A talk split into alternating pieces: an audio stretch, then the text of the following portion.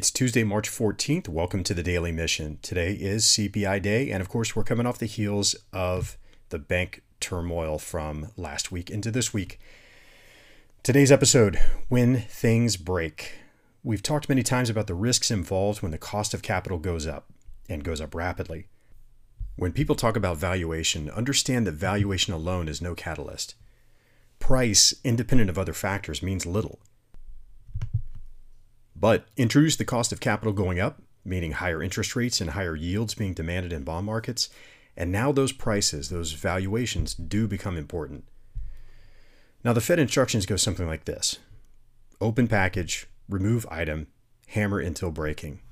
And we're starting to see things break. This is what the Fed does. And it's baked into every Jay Powell speech since moving from the inflation is transitory to, whoa, we have to do something about this inflation. Now, while real estate is a slower burn, the first big headline making item to break were the edgy banks. I mean, edgy because it started with Silvergate, which is a crypto oriented bank. Then we had the Silicon Valley Bank fiasco, which we'll cover in another episode, and Signature Bank, which is similar to SVB or Silicon Valley Bank. These banks are in the venture cap and tech ecosystem. And again, we'll cover that in another episode. But for now, let's focus on the what and not necessarily the why.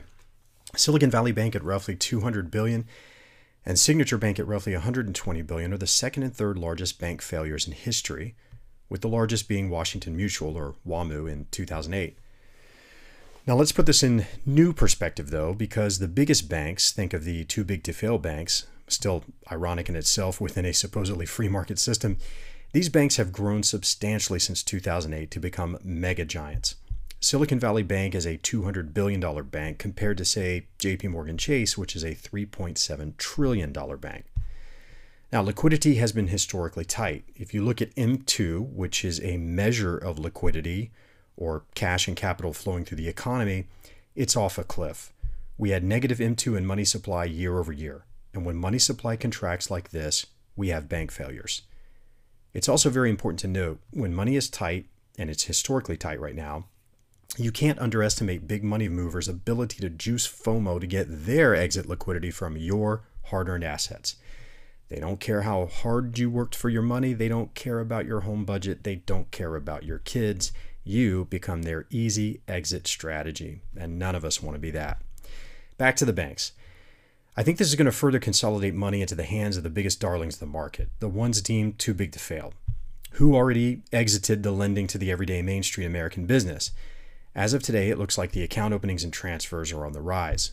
We think there should still be support, though, for small and mid sized banks as the new Fed backstop has been set up to cover depositors above the prior FDIC insured 250,000 per account.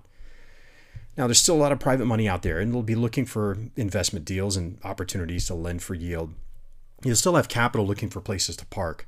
Although in the short term, it's going to be hard to compete with essentially risk free T bills and money market funds paying in the 4 to 5% range. And that could damage capital investment in coming years. But the lure of short term treasuries will only have an effect for a time. Something like the fall of Silicon Valley Bank is only going to give rise to new banks, new structures, new funding mechanisms.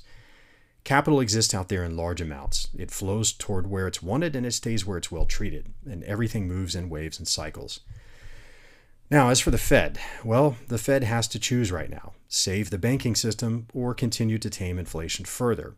And it's not going to be the latter, it's triage. The Fed can't save the banking system and fight inflation with higher rates at the same time. We have to hope that inflation has been affected enough so far that it continues to cool. We'll see.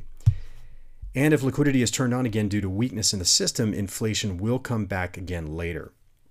Another thing is certain as we move beyond this current decline, possible recession, we're going to need cheap gas in the combustible form coming out of this. And speaking of energy, let's go over to the inflation print today, since today is CPI day. Inflation came in year over year at 6%, in line with expectation. This inflation rate invites further Fed rate hikes, but in the wake of these bank failures, some wonder if the Fed may pause this month. It's a reminder that although the worst inflation is behind us, high inflation is not over, and is still well above the Fed's 2% inflation target. That's a target, by the way, that may have to rise. More on that in a future episode. We don't think the Fed wants to pause on rate hikes right now. Inflation is still too high, it hasn't shown enough magnitude in decline. So, where's inflation year over year? Well, in terms of price changes, overall CPI is um, 6%, plus 6% year over year, which is in line with expectations. Transportation is plus 14.6%, gas and utilities plus 14.3%, electricity plus 12.9, food at home plus 10.2, food away from home plus 8.4, shelter plus 8.1, new cars plus 5.8, gasoline minus 2.0, and used cars coming in at minus 13.6% year over year. Although this has taken a recent turn and used car prices have started to climb again. The good news is commodities are dropping, food commodity prices are dropping, and while we may not be seeing noteworthy wage inflation for the middle and high end, here's a bright point. Wages on the low end continue to rise, and that puts more money into the budgets of those making the least and perhaps needing it the most. What's next? No one knows. We think equity markets are more likely going down further, not up, even if there is a rate pause. You can't fight the economic gravity of a continued decline in earnings and profits and the potential that we're about to see back to back quarters of negative GDP. It's our belief and that of our investment research partners that we've been going through the mother of all bubbles, complete with FOMO, YOLO rallies, and a uniquely American speculative stock market behavior not seen anywhere else in the world. Among some of the indicators we follow, bond yields took the closest, fastest elevator down in the casino the TED spread remains muted. The MOVE index has gone parabolic again, signaling volatility in bonds.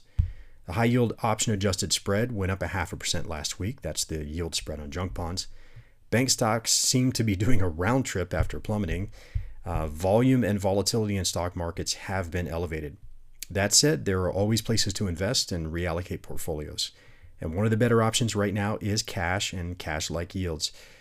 We'll drop a quick podcast on that separately. Thanks and be well. If you like this content, and we hope that you do, please subscribe and give us a rating. For more info on who we are, please visit followthemission.com. For other timely and insightful content, connect and follow us on LinkedIn. You can also find that link easily on our website, again, at followthemission.com. This is not financial advice. We don't know your individual or organizational situation. Consult a professional if you're looking for guidance. This podcast is produced by Mission Advisory Group, an independent registered investment advisor. Please visit our website for all disclosures.